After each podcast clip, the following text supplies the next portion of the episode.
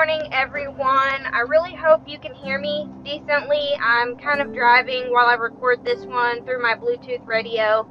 Um, of course, if you can't hear me, just shoot me a message and I'll just redo the podcast and everything. But I'm on my way to work, so I figured this would be a good opportunity to talk about something that is really dear to me and is really something that probably a lot of people need to hear.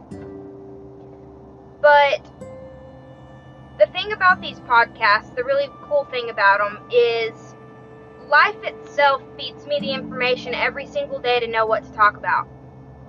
And last night happened to be one of those moments that it just kept constantly for hours feeding me information of what to talk about today. And that subject is going to be death. That subject is going to be how to cope with death of an animal, of a person, and how to mourn properly without very unnecessary thoughts. So I really hope that this podcast helps you. Um, last night we had a death in the family of a very, very important animal. And it was a very tragic death. It was not your typical pass away in your sleep death. Um, it was a death that I much rather wish wouldn't have happened. And the thing about death is no matter what, no matter what you do differently, no matter anything, it's going to happen, whether we like it or not. And that's got to be the most blunt advice I can give anybody on how to deal with death is to just accept that, accept what is and let go of what was. And that's a really good saying that I like because it's true. No matter what we could have done differently, no matter no matter any of the case, there is no changing what happened. There is no, well, this was my fault. Because at the end of the day, what was supposed to happen was supposed to happen. And there's not a single thing that we can do about it. There's not a single thing that we can take back. And that's the beauty of the past is it's behind us. And the more and more you go back on the thoughts of what happened and what you could have done to prevent it, the the more hurt you'll be. And that's the most unhealthy thing you can do whenever it comes to coping with death and coping with someone or something being gone is to sit there and think, what could I have done differently?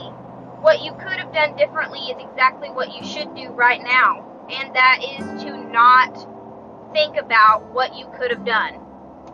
Because at the end of the day, there's absolutely nothing you could have done any differently in any form or fashion because death was going to be there anyways.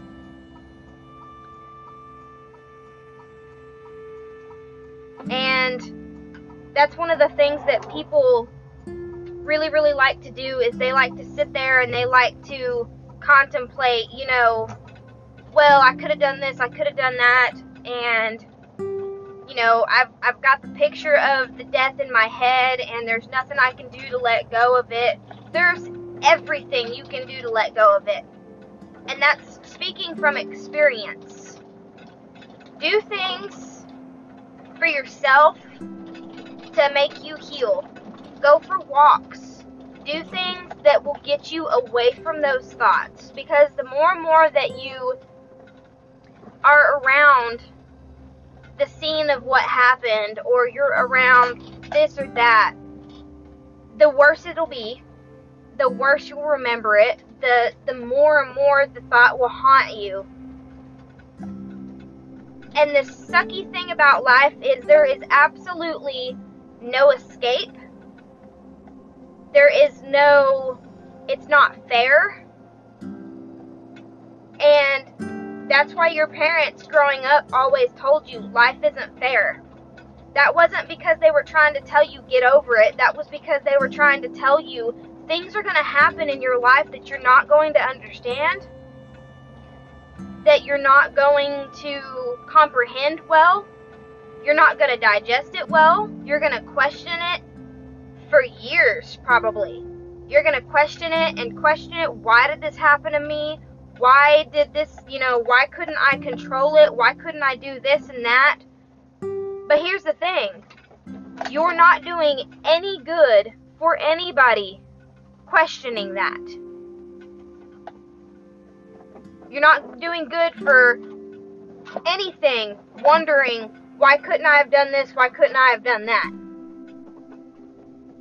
And that's something that people just don't they don't get, they don't understand is they think, well, you know, maybe if I contemplate over it and I just keep thinking about it and all this stuff, then, you know, maybe it'll be different or whatever. But that's not the case. It'll never be the case to sit there and try to change something that's already happened, something that you can't take back, something that is just there and it's it's just there.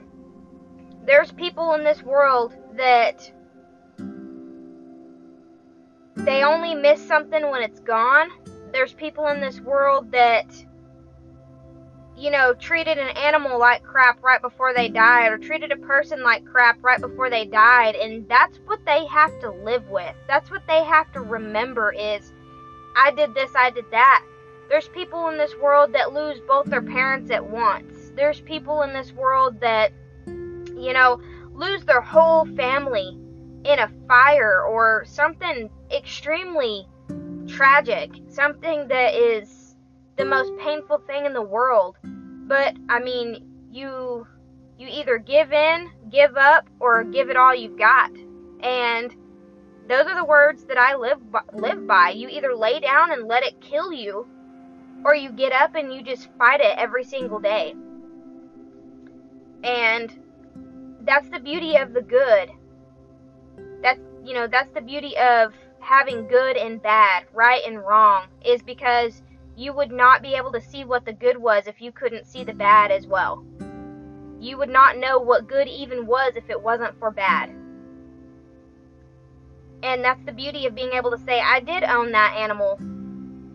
You know, I did own that animal. I got the pleasure of waking up every day and seeing that animal's beautiful face. And I got to play with that animal every day. And that animal you know, and that person did this for me, they did that for me, they were just there for me, and then they're not, but that's okay.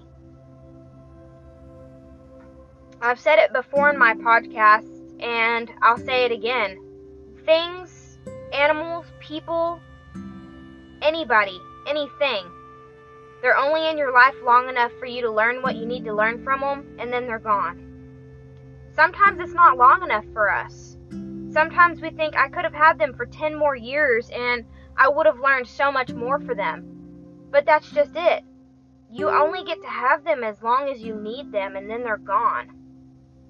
That goes for exes, that goes for animals, parents. It goes for everything in this world that we just we take for granted every single day. We don't realize how special that horse is to us until they're gone, or we don't realize how special that friend is to us until you know you get a call at five o'clock in the morning saying they passed away in a car crash. You know, you don't realize how special things are until they're just gone. So today, on this Tuesday morning, January 14th, I want you to be thankful for what you have today. I want you to be thankful for what you had, what's no longer here. I want you to just thank. Thank God, thank whoever you believe in. Thank that. Thank that God. Thank that anything that that person or that animal was here.